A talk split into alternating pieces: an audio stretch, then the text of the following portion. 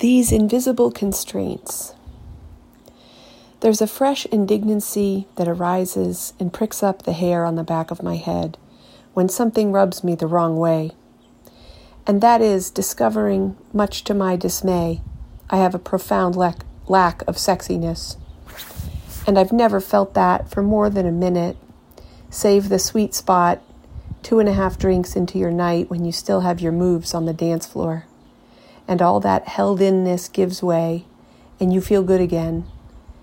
And we need that so achingly bad deep in our bones, like a dog who has to shake her fur after a fight just to resettle herself.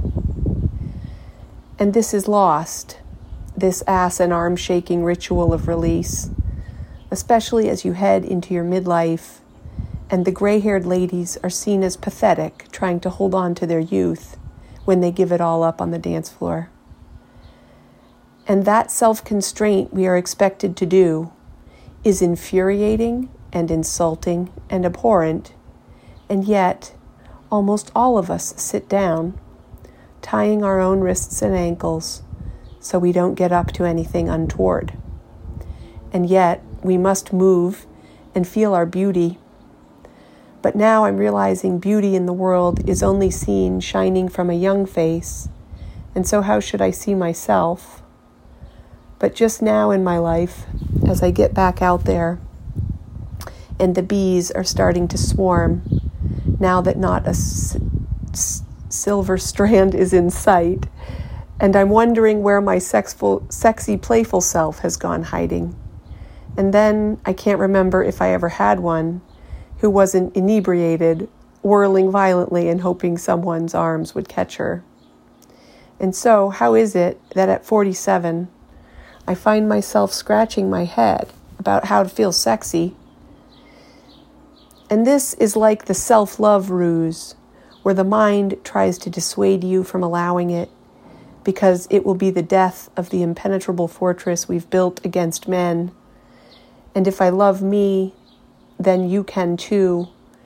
And the mind concocts an elaborate facade of catastrophe and complexity so as to have me puzzling my way through an endless Sudoku to distract me from ever realizing there's nothing to do to self love but just be.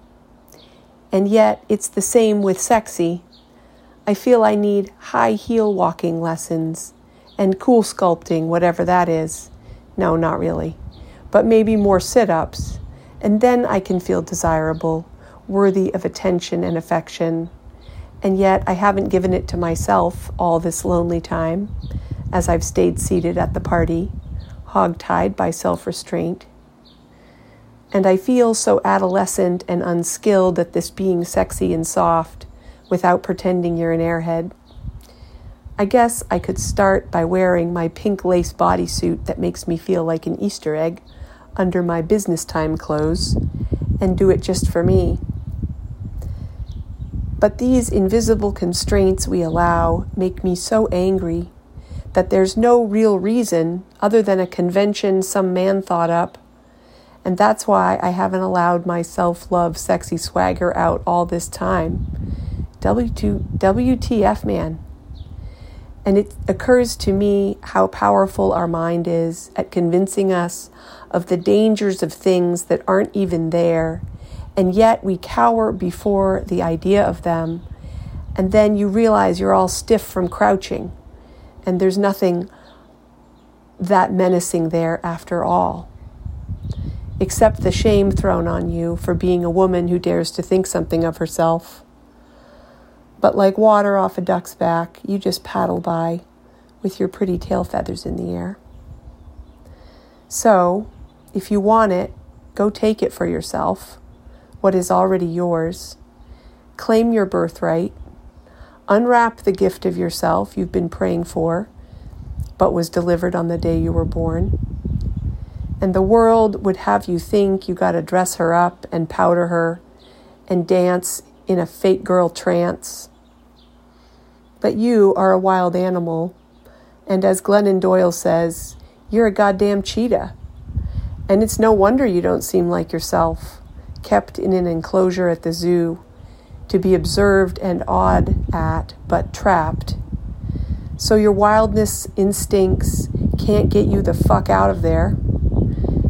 And so we must adroitly dispatch anyone or any idea who tried to take your heart, your life, your freedom from you on your way back out to your native habitat.